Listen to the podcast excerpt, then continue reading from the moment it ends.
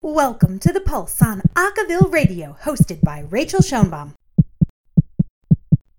Welcome back to another episode of The Pulse. I'm your host, Rachael Schoenbaum, and today I am so thrilled to welcome Mary Rose Hahn and Kieran Bartels from Treble on Huntington from Northeastern University. Welcome, ladies. How are you? Doing well. Thank you so much for having us. Kieran and I are really excited to represent Treble and be on The Pulse today. So happy to have you. I would love to start off asking for folks who are less familiar with Treble. Treble on Huntington is a full name, but you guys go by Treble. I wonder if you could just talk a little bit about how the group got started. Yeah, um, Absolutely. Treble was founded in the fall of 2007 at Northeastern. And before us, there was no all female group on campus. And this is a really big part of our identity, not only in terms of our voice parts and the music we create, but I think that we form such a strong friendship with the group of girls that we have. I would say that our group really is friends first, the music second. And I think that that drives us a lot in what we try to accomplish together and keeping in mind that we care about each other's people before we let the pressure get to us sometimes. And it's one of the most rewarding and like best parts of being in this group. And I hope I can speak for both Kieran and I, and especially being music director and in a leadership position of this group, it's very important that we keep that in mind. And yeah. we're also, we're relatively small. So currently we have eight members. Last semester we had 12. So it kind of ranges, but we tend to be a pretty tight knit group. Do you guys audition every semester? Is that something that you do? Because uh, some groups, you know, audition on an annual basis. So I wonder, how, how, do you guys handle that? So we do audition every semester. This year was definitely a little bit different. We didn't hold any auditions in the fall, but we were able to successfully have a spring round of auditions, which was really wonderful. We took two new members who are amazing. And yeah, we normally do it two times a year. We'll take new members. And so you sort of alluded to the fact that in the fall you didn't and I think we can all assume that's because of COVID and the challenges that were in place because of that. And I wonder, how have you all been riding that storm? So, the reason we took a hiatus in the fall was because we didn't want to be a group and not have anything to work towards. It seemed kind of pointless to meet twice a week and just have nothing, no goal on the horizon because we couldn't perform in person. And that was like our normal big goal at the end of the semester or throughout the semester. It made sense that while the world was kind of understanding how to live day to day with COVID, that we need to take that time as a group and realize that we also needed to do that. So I think it was good. I think we definitely all felt the loss a little bit during the fall semester. But coming back in the spring, I think we are so much more prepared. We've spent a lot of time kind of perfecting virtual rehearsals. And also, we were able to take new people with the expectation that they would be a part of the group. They'd be a part of the projects. We'd have things that everyone can work towards. So I think it was a good decision. Definitely a hard one, but I think in the end, it ended up being the right one. What was for you all the hardest part about the shift from in person to a virtual environment? I think that for us, the hardest part would have been not seeing each other. For me, it, was definitely difficult knowing that virtually things cannot have the same excitement mm-hmm. and reward that comes along with like having something click and being able to do it and show each other. So the hardest part I think was just losing that time in person with our friends. Also like you don't really know what an acapella song sounds like until you're all in a room singing it. And we definitely have missed that this past year because you can try your best virtually but you really can't sing together virtually. It's one at a time working through the parts. So we've missed that whole sound that we just we can't get right now but we will in the future. We'll get it again. Absolutely. I wonder in this time were there tricks or things that you all learned that have benefited you all as you move forward I think one big thing that we've been striving to do virtually is to hear everyone's voice a little bit more, everyone's individual voice. I think in acapella, it's very easy to be thinking about blend. How does this person sound with this person and kind of like make one unison sound? But through this virtual like platform of rehearsing, we were able to do a lot more like solo spotlights and stuff like that in rehearsal that really reminds you how talented and how different everyone's voice is and the beauty of how different different everyone is in this group. And so I think that was a huge thing we learned as a group doing things virtually. We've also been able to spend more time with people individually as well. With our newest single that we just released, Rainberry, we went through the song measure by measure with every person at one like one time each person going through it and that's just like a fine-tooth comb that we don't normally get in person because you know when you're in person you're working on different things versus like prepping for a recording virtually so we really just like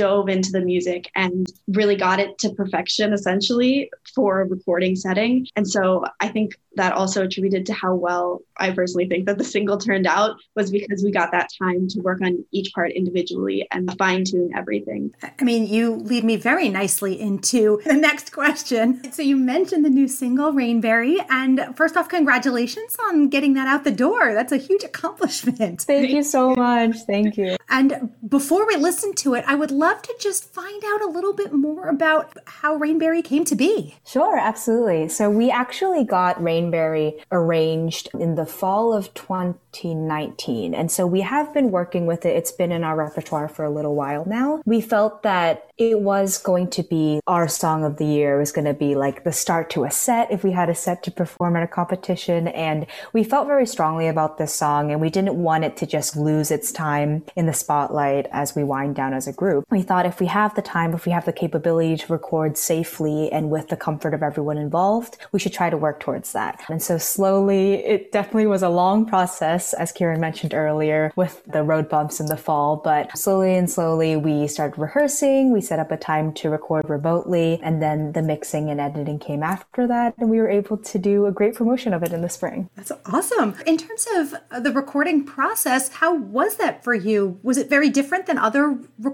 recordings that you have done? Personally, I joined the group in the beginning of my sophomore year, so fall of 2019. So I had never done an in person recording because our plans for that year were create a great set, have a bunch of different options, and then at the end of the spring, record a couple songs. Obviously, that wasn't able to happen. So I've only had the virtual recording experience, but our amazing mixer, Angela, and she was also our sound engineer, we zoomed in with her and she had a bunch of programs installed on our computers and she was pretty much controlling my computer from her end. And we just worked through it section by section. There were a couple bumps, like figuring out how long each section could be, because you can't sing through the entire song because it's too difficult. So you have to break it up into parts. But Angela was amazing. She would like create on the spot little compilations so we could hear how it sounded. And she was great working with the soloist. She's like, What do you think about when you get to this section? And oh, pretend you're on the stage in Baracus, which is one of the places that we like to perform. It has great acoustics. And she's like, Pretend that you are performing this. Like, what is your sound? Like, just put yourself in the moment. And so, even though it was virtual, it did feel like kind of like an in person recording, which was, I think, exactly what we needed. Wonderful. Well, let's take a listen to Rainberry. The soloist on this is Madeline Budd Pearson. The VP is Kieran Bartels. The arranger is Elliot Von Wendt, and the recording, editing, and mixing is by Angela Marie Ugolini. Here are Treble on Huntington with Rainberry.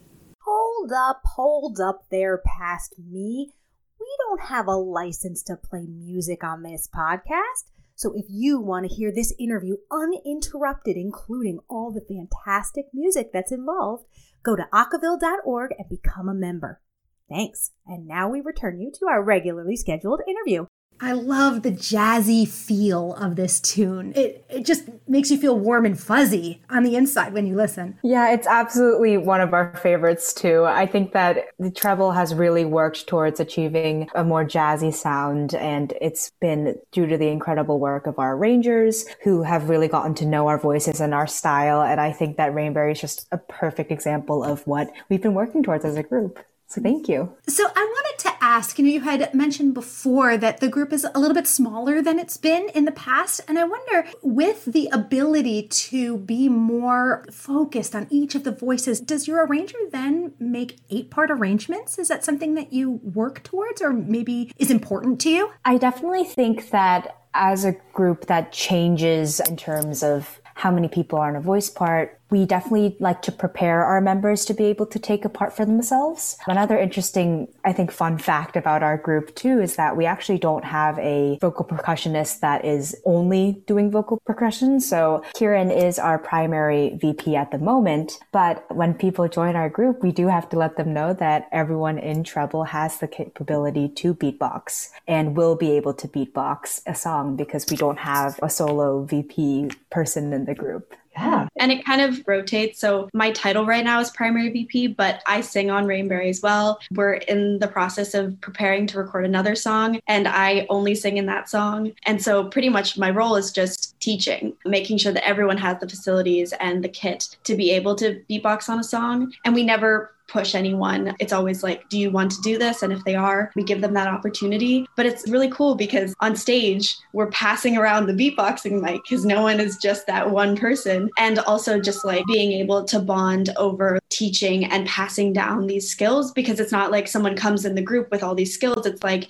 these have been passed down from past members. And so it's kind of like this cool waterfall effect of like how everybody in the group can beatbox now, which is kind of unique, I think. It's absolutely unique. And I love that beyond words that you have. I, I mean, maybe that's an appropriate metaphor, but love that it's not something that you have to have in your back pocket, that you can come in and learn it and be featured right? And have a chance to shine at something that maybe you might not have had the gumption to do on your own. Absolutely. Awesome. We also like to say it's really it's a cool party trick. Beatbox, it's a nice thing to just pull out. So there are benefits to learning it otherwise too. Absolutely. So, another thing that you sort of alluded to before that I wanted to ask about is competition. I know that Treble competes at various sorts of things, things like ICCA and things like Boss and other sorts of events that happen in and around the greater Northeastern United States, not Northeastern specifically. But I wonder, some of those competitions are still happening in a virtual format or in a different format. And is that something that you all thought about participating in? I think that it was hard for us to imagine putting the pressure of competition on our group as a whole. Of course, it would have been a phenomenal and unique experience, but I think that we did want to focus more on just getting grounded, getting comfortable being virtual, and trying to work towards putting something tangible out, like a single or something, or like a music video or something like that. So I do think that while it was a consideration, we definitely wanted to take this time to not overwhelm our members with the stress that comes along with the competition. And it's been fun keeping up with like neighboring groups too who are doing so phenomenal in these competitions. It's nice to be a spectator sometimes too. And so I think that's kind of the where we came from with making that decision. I also yeah. think that now that we're here and we chose not to, it definitely was the right decision because I think at this point right now, everyone is past the point of burnout with Zoom. And it's just, it's something that we realize now that if we had chosen to do a competition, those Zoom rehearsals would have been more, they would have been more frequent, they would have been longer. And just looking now, how much we're doing is just about how much everyone can take. So I think that it was really the right decision because it just would have been too much and it would have taken away from like just being a group and being back together for a semester after being on hiatus for one. Right. just have yeah. so much admiration for all these groups that are oh, yeah.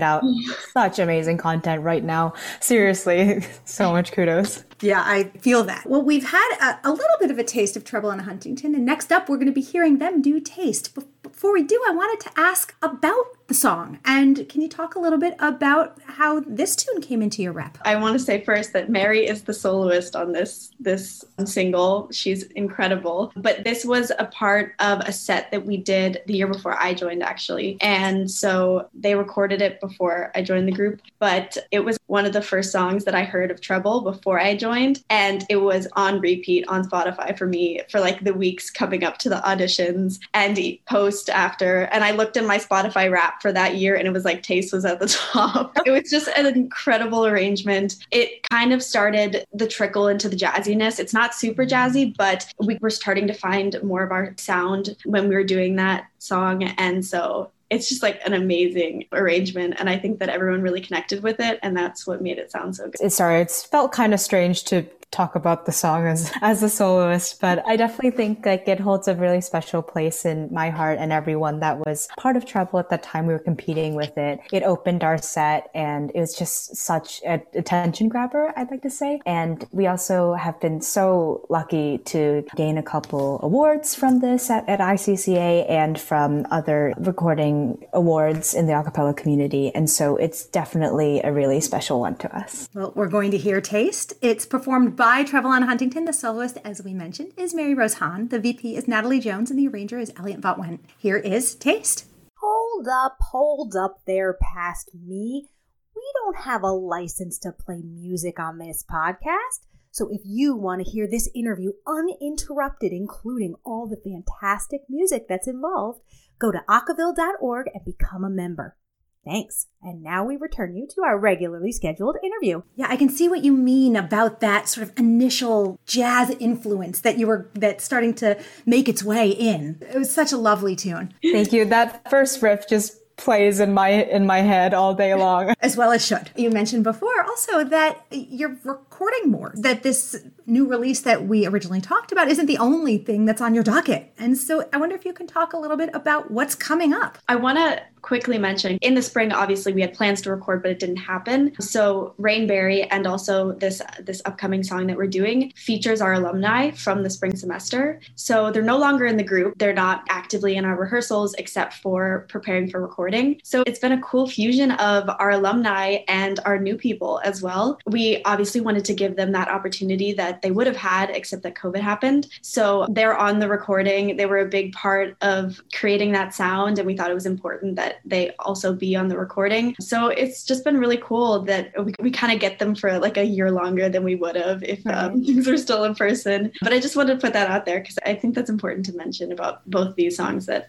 we have or what's coming. Yeah, I think, I mean, that's a really good point. I think one thing that Boston area groups that maybe is unique to Boston areas or maybe to the Northeast, but the fact that you're in a city that retains your alumni means that you have this beautiful opportunity of connection and history that isn't apart from you, right? It's it's with you, really. It sounds like that really allowed for you to keep those folks involved and move forward with some of your initiatives that maybe you wouldn't have been able to. Absolutely. Yeah, I think that even though they aren't members of the group anymore, they're always going to be such special people to us and friends to us and alumni of the group. And they contributed so much over the past few years of Treble. And so we're very thankful to them. And like you were mentioning about the acapella scene in Boston more specifically, it is not only at Northeastern, you've got so many schools in this area that have phenomenal groups. And it really does feel like even now in these circumstances, a community, we have groups reaching out saying like, oh, like when things get better in the fall, we would love to collab with you, just like making future plans. And it's very heartwarming to know that we're still thinking of each other, even though everyone's going through their own hard times right now. And to go back to your original question, but we are going to be recording another song at the end of this month. It'll be really similar process, and we're, we're doing the same prep that we did for Rainberry. So our alumni are starting to come back to our rehearsals. We're working on it with a fine tooth comb, just going through all of the music. And we have high hopes that it'll be just as amazing as Rainberry, where Angela will be doing the same thing she did last time. So, I mean, with her genius, I think that it'll be pretty amazing. Angela uh, can just take the reins on everything. I know.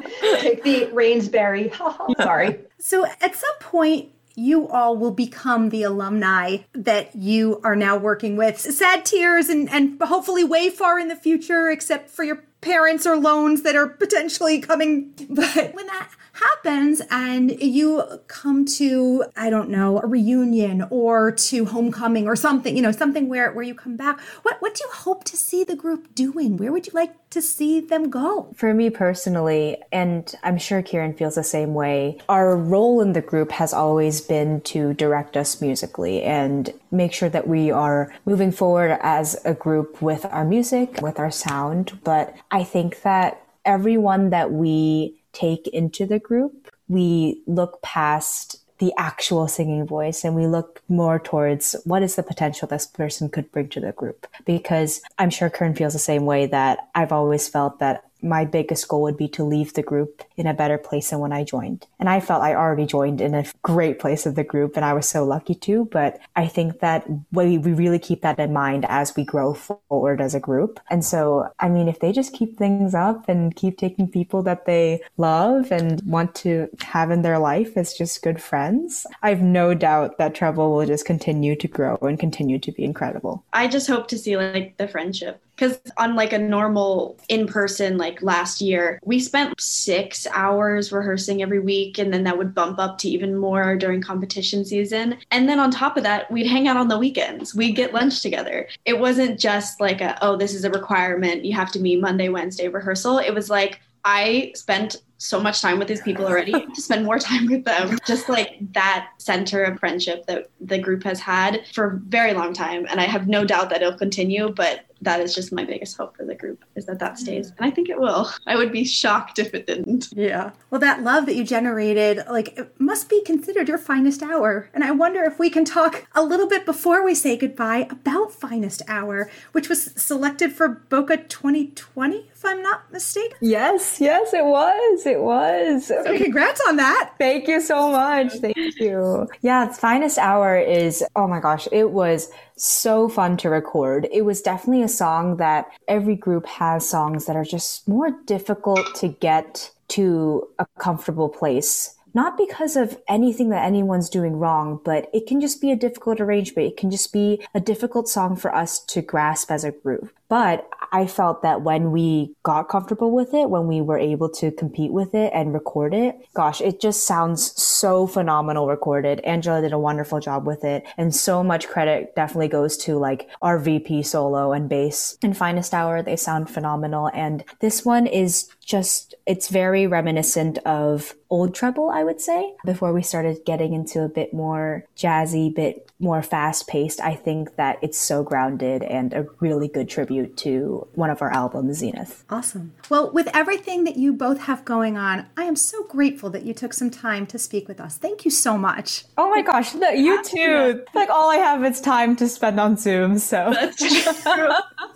Thank you well, so much. Well, as we say goodbye to Treble on Huntington and wish them the best of luck in their future endeavors, we'll be hearing Finest Hour. The soloist is Natalie Jones. The VP is Sydney Delarada. The arrangement is Anthony Polito, and it was edited by Hannah Tobias. Here are Treble on Huntington with Finest Hour. Thanks for listening to this week's The Pulse only on Acaville Radio. Remember, Acaville Radio is your home for the best in acapella news, music, and video. Only at acaville.org.